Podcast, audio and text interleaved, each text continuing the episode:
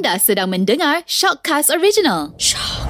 Ni Gegar Pagi bersama dengan saya Syah Muhammad dan juga Mek Zura kami work from home. Apa kita janjikan kita nak uh, bercerita mengenai di sebalik PPE. Dan hari ini seperti yang Mek Zura royak pagi tadi sama dengan Dr. Nur Hasayani binti Tahir iaitu pakar BIUS Jabatan uh, BIUS Hospital Tengku Ampuan Rahimah Kelang Selangor. Assalamualaikum doktor. Waalaikumsalam warahmatullahi wabarakatuh. Manis orangnya. Ya. Orang Terengganu doktor kita ni Mak Syah. Patutlah. Tu patut nama yang macam saya Sayani, nama saya Saharani, nama doktor Sayani. Lebih kurang orang nama Yani Yani belakang ni ni, ni. Eh, memang lawa-lawa handsome doktor ya. Betul tu. Ha, ha.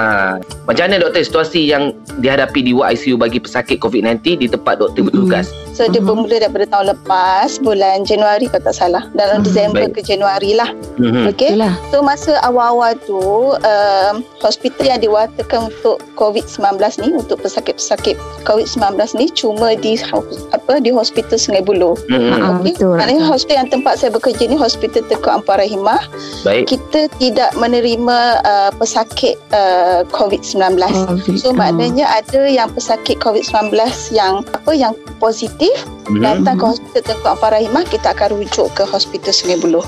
Oh, okey. Ah itu situasi dahulu tahun lepas. Ah. Tahun Tapi lepas. kalau kita Hmm. tengok apa trend sekarang kan Mhm. graf sekarang Hmm. macam kes makin banyak makin bertambah hospital Sungai Buloh pun dah macam dah penuh Baik. Hmm. orang tak boleh nak masuk pesakit-pesakit baru kat sana sebab pesakit-pesakit Oh. lama pun tak boleh keluar. Jadi kata hospital Tengku Ampar Rahimah ni telah diarahkan untuk buka apa uh, ICU sendiri untuk Mhm. uh, apa untuk merawat pesakit-pesakit COVID yang datang Baik. ke hospital Mhm. Ampar Rahimah. Mhm. Uh, jadinya situasi sekarang ni memang kita kata sibuk lah. Okey, masa Mhm. mula-mula, masa mula-mula kita nak buka, Mhm. kita cuma ada enam bed.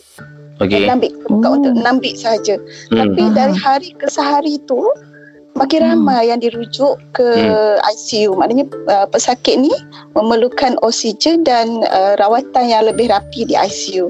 Jadinya Mhm. kita terpaksa uh, buka lebih banyak katil-katil di ICU. Baik. Sampailah Hmm. buat masa sekarang kita ada 60 katil. Oh. Masya Allah. Ah, Dalam ICU agak doktor. je. Ya, ICU sahaja. Wow. 60 katil, tak ada pertambahan staff. Allah Akbar. Bayangkan. Selok Ah, sebab dulu, Hmm. sebab sebelum COVID ni kita cuma ada 42 katil lebih kurang. Mhm. Tapi sekarang 60 katil, Okey. tak ada pertambahan staff. Ha, itu yang Dan hari ini kita respect juga dekat doktor. Doktor kata uh, ambil cuti disebabkan untuk bersiaran dengan kita, Mac. Untuk kongsikan keadaan tu. Ya, kalau tidak tak ada maknanya nak cuti kan doktor. Ha, betul. Kalau tak kalau apa kalau Syah dengan Zura nak tahu, Hmm. kita pada bulan ni dibekukan sebenarnya. Okey. Jadi doktor doktor masuk kerja pukul berapa dan balik pukul berapa? Sepatutnya uh, kita masuk pukul 8 pagi, Okey. Mhm. balik sepatutnya pukul 5 petang tapi itu pun tak tentu. Kadang-kadang Mhm. pukul 6, Hmm hmm hmm. pukul 5, pukul 5 biasa kita balik pukul 5 lah. hmm. Mhm. Uh, tapi kadang-kadang kalau pesakit-pesakit yang perlukan uh, rawatan apa, kita tak boleh tinggal. Hmm. Bagi perlukan rawatan kita, kita kena habiskan kerja lah. Dan sentiasa Hmm. PPE saja dekat sana doktor. Dia macam ni, bila kita masuk ICU tu, baru kita Hmm. pakai. Ha, kita, Oh, bakar. ah, Hmm. maknanya um, lama lah. Ha, agak lama lah. Macam maknanya sepanjang bertugas lah senang cerita doktor ni. Hmm. Lebih kurang gitu. Ah. Lenjun lah lenjun. Ya. Kadang-kadang Doktor, sampai jadi- jam-jam bayangkan. Oh, Bayangkan, kan? kita bercerita uh, mengenai dengan uh, di sebalik PPE ni uh, kita bersama dengan seseorang tetamu yang sangat istimewa yang setiap hari katanya daripada pukul 6 pagi sampai pukul 5 petang di ICU, Mek. Hmm. Ya, kita bersama dengan Dr. Nur Hasaini binti Tahir, pakar BIUS uh, Hospital Tengku Ampuan Rahimah Kelang Selangor. Uh, mungkin ada yang terlepas perbualan kita berkenaan dengan pesakit COVID-19 di Hospital uh, Tengku Ampuan Rahimah tadi. Anda Mhm. boleh saksikan video kami uh, dekat Facebook dan juga IG Gegar. Ah, itu dia. Hmm. Okey doktor, kita nak tahu di, di luar hospital lihat video saja dan kita faham bila ICU ni kami set kepala otak, eh ini tempat apa sakit yang dah kritikal. Jadi Ah, kalau doktor Yang sendiri 50-50 kan? 50-50 Tapi ini sekarang ni COVID-19 ni Kita tahu dengan virus ni sangat bahaya Cabaran doktor ah, paling sukar ah, Di ward ICU tu doktor mungkin doktor boleh kongsikan. cabaran dia um, kalau tengok kalau dalam apa dalam kalau Syah dengan Zura tengok apa website Kementerian Kesihatan kan KKM Mhm. tu memang nampak selalu uh, yang dipostkan apa doktor pakai PPE kan tetapi Betul. uh, banyak sama ada di ICU ataupun di lapangan lah sama ada kita Mhm. ambil uh, swab ke apa ke so jadi saya nak bercerita pasal ICU cabaran tu ialah pertamanya adalah bila kita pakai PPE dalam Mhm. jangka masa yang sangat lama. Okay, setengah tu kalau macam staff nurse kan daripada pukul 7 pagi sampai 2 petang kan Mhm. dalam 8 jam. Okey, sama macam doktor. Doktor daripada pukul 8 kadang-kadang sampai pukul 2 sampai pukul 3. Hmm. Ah, sebab kita nak kena tengok pesakit-pesakit yang kritikal di ICU.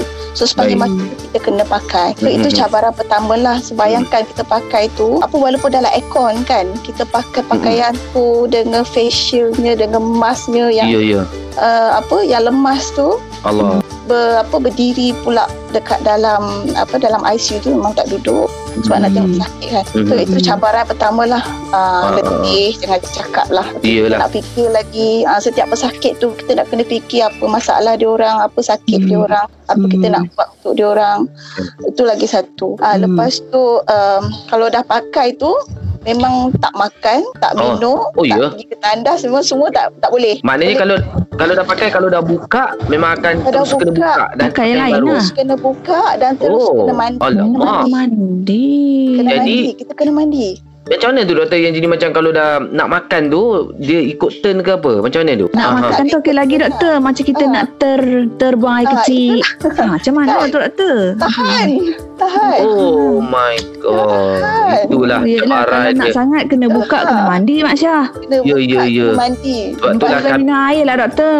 Memang kalau pagi-pagi tu kalau boleh kita makan dulu. Tapi air tu memang kurang lah. Sebab Kena takut kurang lah. Panas kan. dah lah panas. betul. Lepas tu kurang minum air berpeluh lagi. Ya, berpeluh. besar betul cabaran tu doktor. Betul. Kalau fikir tu kita nangis seorang-seorang kat dalam tu. Tapi nak buat macam mana? Ya, ya, ya. Dah kerja kan? Betul, Ah, betul. Satu Itulah pengorbanan. Tanggungjawab. Ah, tanggungjawab kita terhadap, terhadap pesakit-pesakit lah. Hmm, kita, baik. kadang-kadang kita lupa diri sebab tengok pesakit kat depan Hmm. mata. Hmm. Uh, tengah macam kata susah nafas ke apa ke kan. Nampak Hmm. macam kritikal. Takkan kita nak biar dia orang. Betul betul. Diri kita untuk dia orang. Ha.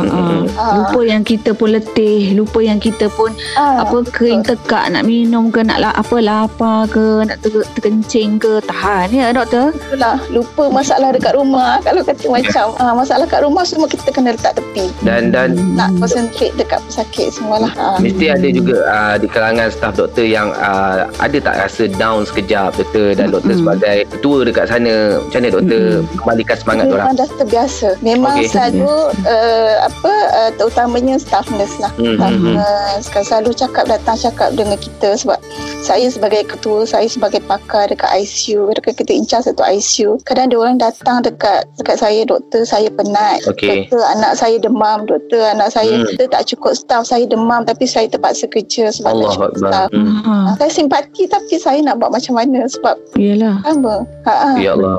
Sebab Betul. apa? Memang kita perlukan dia orang. Ha ah. Uh, tak, tak nak kata sabar. Kita cuma cakap sabar. Sabar je lah. Eh, mengemang doktor. Baru, uh, belum lama mendengar cerita doktor. Kita faham uh, keadaan. Mendengar cerita tu pun kita faham keadaan tu like macam mana mereka yang melalui. Ah, ini hari ini memang kita dapat merasakan uh, seorang doktor membawa kita Mac walaupun bercerita Ah. tapi kita macam berada keadaan di ICU dalam Ya. keadaan COVID-19 yang Betul. sedang menyerang negara kita ni. Kiranya Ah, hari ini kita macam mendalami lah mendalami uh, perasaan situasi uh, petugas-petugas di uh, ICU. Ha, senang ceritakan. Sebelum ni kita tengok kita tengok video duk nampak detik cemas dek, macam tu je. Tapi Hmm. bila doktor bercerita bahawasanya uh, keadaan pukul 3 pagi pun pesakit datang nak uruskan uh, apa pesakit tu mak ambil masa 3 jam. Ha, tahu-tahu je cerah dah ha. Uh, apa uh, tanah ke. Jadi Hmm. doktor itulah orang kata pengorbanan ni ha uh, yang tak dapat kita terbayar dengan wang ringgit lah senang cerita. Betul, Hmm. betul. Betul tu. Jadi- Jadi doktor kita tahu uh, ICU ni unit uh, rawatan rapi uh, dan boleh dikatakan pesakit doktor kata tadi 50-50 dan uh, setiap Hmm. doktor dan staf kena standby 24 jam. Kita manusia lagi-lagi doktor perempuan yang yang dah ada anak penat balik uruskan anak lagi mungkin ada satu tahap yang stres penat sangat. Jadi macam mana uh, doktor dan juga staf-staf doktor yang lain Hmm. melawan memastikan uh, keadaan tu normal seperti biasa. Ha ah, bertugas macam biasa. Hmm. Kalau ikut stres tu rasa macam nak berhenti kerja. Selalu. Betul, betul. Betul kerja Tak selalu Mak Syah. Uzu, uzu kat selalu. Ha. Oh, Okey. betul. Hmm. Rasa macam Okey. tak tu juga nak balik tidur je. Uh, Tapi kan Betul. sebab apa uh, sekarang masyarakat perlukan kita kan pesakit-pesakit perlukan doktor perlukan uh, frontliner semua untuk menjaga Hmm. diorang kalau kita orang tak betul memang saya rasa uh, memang tak terjaga diorang okey Memang hara lah doktor jawab dia. Ha. memang orang lah. Mm-mm. Puhara betul puhara tu Ha. Tapi Hmm. dia memang, memang sebab apa kekurangan staff memang burn out tu memang orang kata setiap orang burn out. Biasa. selalu- Ah, so apa yang kita boleh buat kita kena Hmm. buat semangat je lah itu Hmm. je sebabnya nak komplain lebih-lebih pun memang tak dapat. Ha, kata oh staff kurang lah cakap dengan orang atasan pun kata staff kurang lah. Hmm. Macam mana kita nak Hmm. jaga 60 pesakit Hmm. kan dengan staff Hmm. berapa orang. Kalau doktor kalau on call Hmm. satu hari dalam 6 orang nak Hmm. jaga Hmm. 60 orang. Hmm. Ha, kalau staff nurse satu ward 10 pesakit, Hmm. uh, satu staff nurse jaga dua orang pesakit yang Allah. Memerlukan perawatan yang tinggi. Apa Hmm. perawatan yang lebih rapi lah. Hmm. Ya? Hmm. Ha, bayangkan kita punya burn out macam mana. Kan. Ha, tapi kalau macam uh, penat ke tak penat ke, kalau kata kau nak nangis, nangis je. Macam Hmm. gitu. Ya, Nangis je betul. lepaskan Betul. tu, lepaskan Ha, perasaan betul. tu, nangis kejap, sambung balik kerja. Ha, itu Oh. satu. Betul. Ah kalau kita nangis memang ramai yang menangis. Yelah Sebab semuanya manusia Lumrah Ada hati Manusia, Ada kan? perasaan Ada Betul. rasa letih Ada rasa tenaga kan Bukan Betul. robot Betul, kita ni ha, Betul. Betul doktor Doktor ada tak staf staf doktor doktor sebagai ketua mesti doktor sentiasa dapat uh, mengadunya dekat doktor lah uh, luahan luahan yang Oh, doktor rasa ya. macam tak sanggup nak dengar lah doktor mungkin salah seorang staf doktor antaranya doktor mungkin doktor boleh kongsi Antaranya itulah uh, antaranya penat. Ah, itulah penat. Penat lah Kan Ah, kita boleh bayang Penat lah. Ha, ha. Dia macam kata, dia sebab dia banyak isu lah. Seorang tu macam penat. Saya kerja dah 14 hari tak ada cuti. Contoh. Contohnya, Ah, contoh. ha. Ah, macam uh, apa saya dah kerja seminggu tak ada cuti anak saya tak ada orang jaga so Hmm. masalah uh, masalah peribadi tu ada tapi Hmm. Betul dia orang terpaksa letak tepi itu Hmm. satu Hmm. Ha? Hmm. saya demam doktor tapi sebab tak cukup staff saya terpaksa datang Allah itu yang kedua ah Hmm. hmm. kalau kata tak cukup staff saya sepatutnya cuti hari ni tapi cuti saya ditarik Hmm. sebab saya Hmm. dipanggil bekerja jadi Hmm. semua tu stres tu satu lepas tu memang dia orang macam meluah nak mencari orang meluahkan perasaan untuk macam nak lega lah macam kita Ya ya Hmm. Ha, Hmm. kan kita nak kita tak boleh simpan sendiri Hmm. Jadinya ah, saya dengar lah so, kita cuma bila masalah macam ni memang burn out tu lebih Hmm. uh, apa yang kita boleh buat kita sokong menyokong antara satu sama lain kan Hmm, betul. Cuba bayangkan benda yang manis-manis je benda yang Hmm, elok-elok je. je kata insyaAllah benda ni akan berhenti pasal InsyaAllah. masa Betul. dalam masa terdekat InsyaAllah. Ah, tu macam kita kena bagi sesuatu yang positif untuk Baik. orang terus berfikir Mm-mm. Ha. Kita duk dengar cerita kisah ni lah dalam bilik ICU ni uh, kan petugas-petugas dalam uh, ICU dan kita bersama dengan Dr. Nur Hasayani binti Tahir pakar bius uh, Hospital Tengku Ampuan Rahimah Kelang Selangor uh, macam soalanmu tadi ke Asyah pasal kriteria yang dikomakan eh katanya pasal Yelah macam aku cakap pesakit. tadi lah ha, untuk ditidurkan Mek ya uh, uh, macam mana tu doktor maknanya macam ni ditidurkan maksud uh, saya faham macam ditidurkan ni maknanya dimasukkan tiub pernafasan Hmm. kan Ah, Ah, ada orang ah, kata diintubasi ah, ada setengah tu yang dekat Facebook tu dia kata intubasi Hmm. intubasi tengok ah, juga ah kenapa pesakit COVID-19 ni diintubasi ah, perlu Baik. ke kalau Hmm. boleh pilihan terakhir lah okay? ah. Ah, tak akhir Hmm. masuk uh, tiub ke dalam salur pernafasan tu Hmm. bukan sesuatu keputusan yang senang untuk kita buat Hmm. Ah. sebab kita betul-betul kena pilih uh, betul-betul kita buat keputusan tu kita kena fikirkan kita kena seimbangkan kebaikan dan keburukan baik untuk diintubasi dan ditidurkan Okay. Ah. Senang saya kata untuk masukkan tube lah. Masukkan Aha. tube dalam salur pernafasan. Kadang-kadang orang tak faham apa itu intubasi. Oh, Orang kata senang ditidurkan. Ditidurkan sebab lepas kita masuk tube, kita akan bagi dia ubat uh, apa ubat Tidur. tidur untuk dia tidur untuk dia tenang. Ah, so Kalau tidak dia meronta Mak Syah Dia nak cabut Betul. ni wayang-wayang ni Sakit bayangkan Ah, sakit. Tangan Hmm. kita tu Saya sebab- tu Betul. ah, saya sebab dua ahli keluarga saya pengalaman doktor arwah mak dengan uh, dua kakak dengan abang ipar semuanya meninggal di inilah last kali disebabkan itulah uh, uh, masuk tube. masuk dia Uh, dia dah bukan tak ada masuk tube sebenarnya. Ah, ah, Hmm. sebenarnya kan maknanya dah tak ada Ah. dah tak ada choice lain dah. Ha tapi betul. ah, ah gitulah cerita dia. Tube untuk restkan dia. Mm-mm. Ditidurkan ni adalah pilihan yang paling last sekali. Antara dia Ha. dah 50-50 dah doktor macam tu. Dah tak ada jalan. lah. macam peluang bila kita kata senang 50-50 lah tapi Hmm. sebenarnya rasanya apa peluang tu sama ada uh, untuk kebaikan untuk uh, maknanya yang kritikal lah Hmm. ha, maknanya uh, langkah seterusnya ha, kan Okey. so mula-mula uh, kalau kriteria untuk masuk tube ni uh, Hmm. banyak Hmm. salah satunya yang paling senang nak datang operation Hmm. ha, mesti Syah dengan Zura mesti dapat imagine kan dapat Betul. uh, bayangkan Tidur. masuk operation walaupun operation kaki doktor boleh tak saya nak tidur Ha ah betul. Ha. Ah, kan betul tak? Betul. Padahalnya kalau kata bius, bius kalau bius kaki je, Hmm. kita boleh buat separuh badan. Tapi setengah pesakit ni, tak dia tidur. tak buat apa, tak takut pula minta tidur. Hmm, situasi dia sama je. Sama kita masuk tube sama sebab ni Ah, dia orang tak sedar sebab kita bagi ubat bius tidur. Okey. Ha, dia orang okey. tak tahu nak apa yang kita buat seterusnya.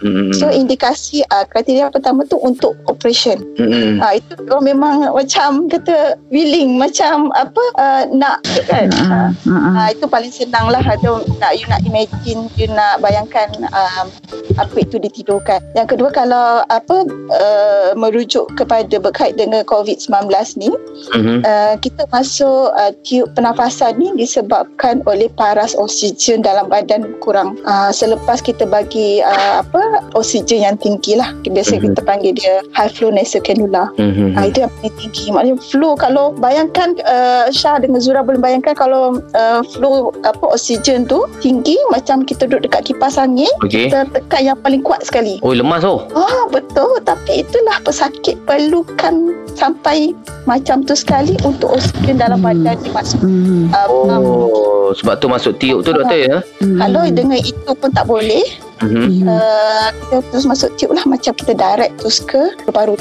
So maknanya bantuan pernafasan lepas kita masuk tube tu Hmm. uh, kita akan bagi bantuan pernafasan melalui mesin bantuan pernafasan ataupun kita panggil dia ventilator lah. Hmm, hmm, hmm, hmm, hmm. Ha, ventilator. So maknanya dia macam uh, fungsi dia macam paru-paru jugalah.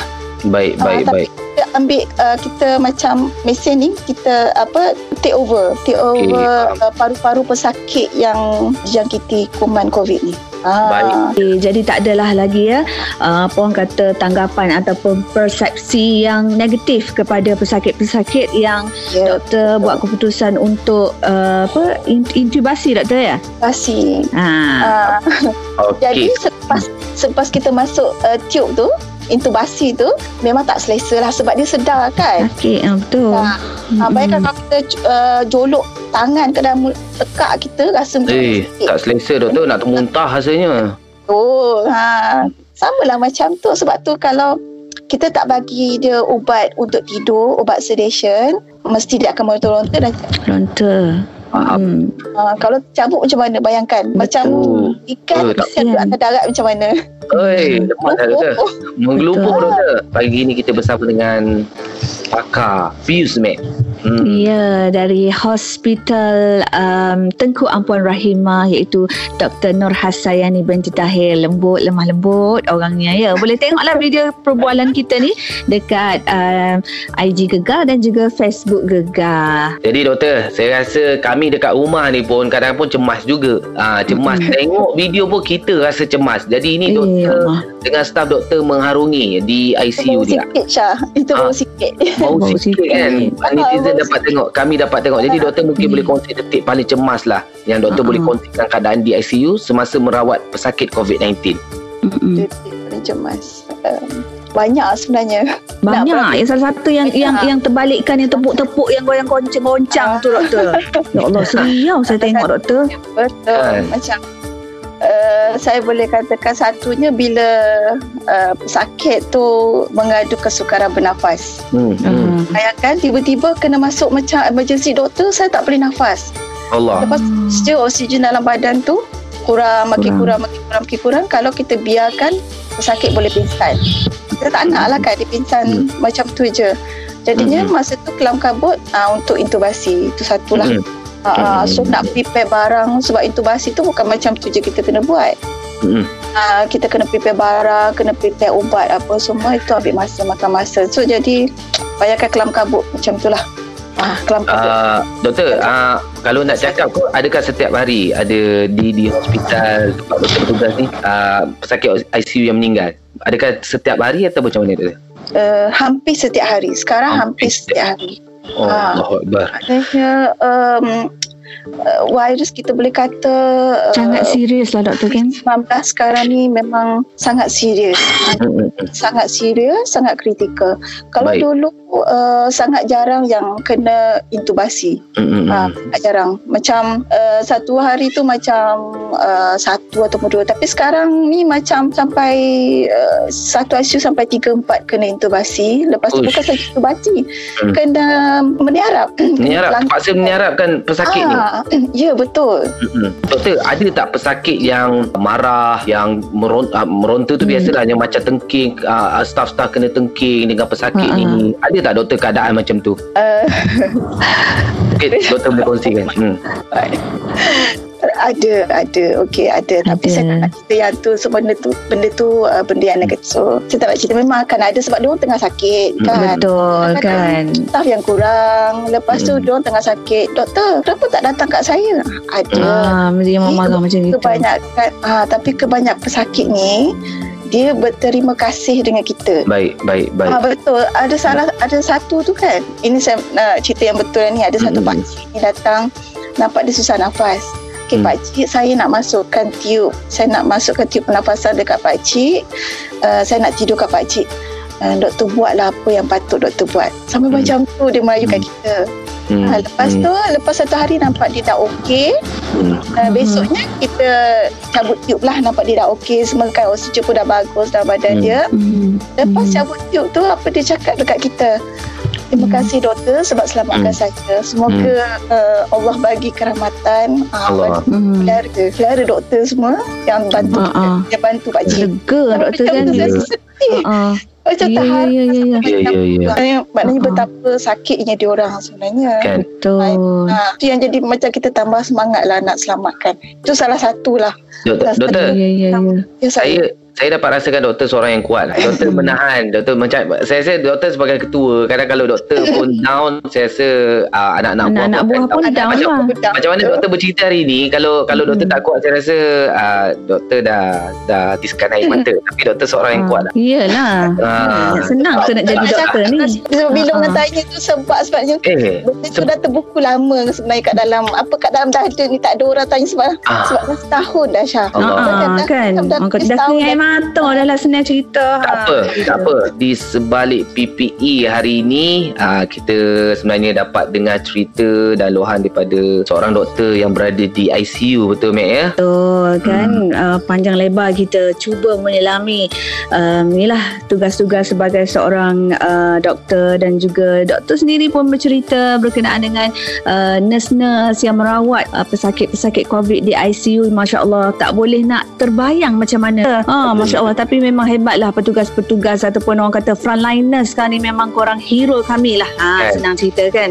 Jadi itulah doktor hujung-hujung perbualan kita ni doktor. Mungkin macam Mak Syah ayat tadi apa yang terbuku di hati doktor kan? Kepada tak kira lah kepada siapa-siapa saja. Mungkin doktor nak berterima kasih kepada suami yang sentiasa menyokong doktor yang faham uh, kejayaan sebagai seorang doktor pakar ni kan? Uh, bukan selalu duduk rumah kena on call je. Ha, mungkin doktor Hmm. nak ucapkan terima kasih ke boleh saja kita bagi uh, Silakan. peluang kepada doktor. Pertama sekali memang saya nak berterima kasih lah kepada Zura dengan Syah yang apa yang jemput saya untuk Hmm. berkongsi cerita uh, di sebalik ICU situasi dekat ICU ya di hospital um, saya rasa semua ICU pun sama lebih kurang sama senarionya Okey, apa sakit sakit pun lebih kurang sama tapi saya Hmm. bercerita tentang di ICU Hospital Tengku Ampang Rahimah tempat Baik. saya bekerja lah. Okey.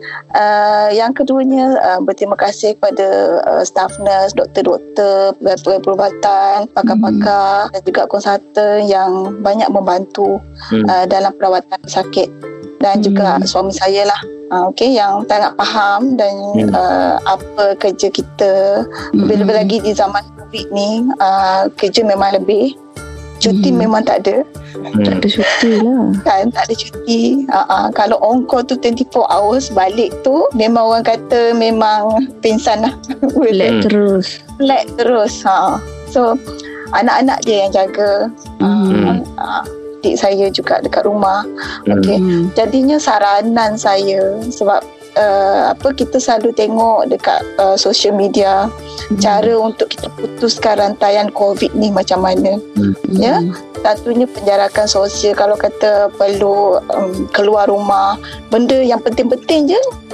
uh, nak keluar rumah jaga Hmm. penjarakan sosial Hmm. okey lebih, uh, lebih kurang satu meter uh, memang dah dianjurkan untuk satu meter kan jaga Hmm. penjarakan sosial apa jaga SOP kalau Hmm. boleh kalau boleh jangan bersembang lama-lama jangan Hmm. buat reunion time ni sebab kebanyakan boleh saya selitkan cerita Boleh, boleh, boleh. Boleh boleh doktor. Sila, Kita sila, bagi sila. bagi can ke doktor sebab ni. saya Ha. suka um, bila pesakit masuk kan saya sampai Hmm. bertanya macam mana dapat covid ni sebab dia Ah, tak datang betul. macam tu je Hmm. tengah tu uh, kata ada yang buat reunion pun Hmm. La ilaha illallah. ah, Hmm. sembang tu 3-4 jam dekat-dekat apa dekat hot, dekat restoran mana-mana Hmm. dapat ah itu satu janganlah ada majlis-majlis sosial parti-parti time-time macam ni time-time Hmm. kes tengah banyak ah, cuba Hmm. elakkan ah, Hmm. okey jaga SOP lepas tu kalau boleh duduk kat rumah ah, duduk kat rumah ah, jangan keluar lah ah, dalam masa sekarang ni okey Hmm. kalau yang penting je yang keluar Uh, sebabnya ada semalam semalam saya bertugas Hmm. saya apa ni adalah satu pakcik ni saya bertanya sebab dia pakcik ni dah lama dekat ICU sebenarnya dah dua minggu lebih Hmm. dua minggu lebih dekat ICU masih belum keluar bayangkan sakit covid ni kalau Hmm. dah masuk ICU ke hari ni masuk besok keluar tak ada Hmm. Hmm, kadang lama kadang sebulan itu saya kata um, Hmm. dah dapat covid ni susah nak baik susah nak Hmm. elok saya Hmm. macam kita memang susah nak walaupun kita dah bagi perawatan yang rapi dah bagi ubat semua kan memang susah nak. Susah baik. Hmm. So pakcik ni uh, hari tu masa awal-awal tu kena masuk uh, tiup pernafasan. Lepas tu bagi oksigen yang tinggi. Sekarang kita pelan-pelan kita turunkan oksigen dia.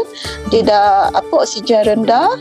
Hmm. dah boleh cakap lah. So semalam saya bercakap dengan dia. Hmm. uh, tu macam mana pakcik kena uh, covid ni.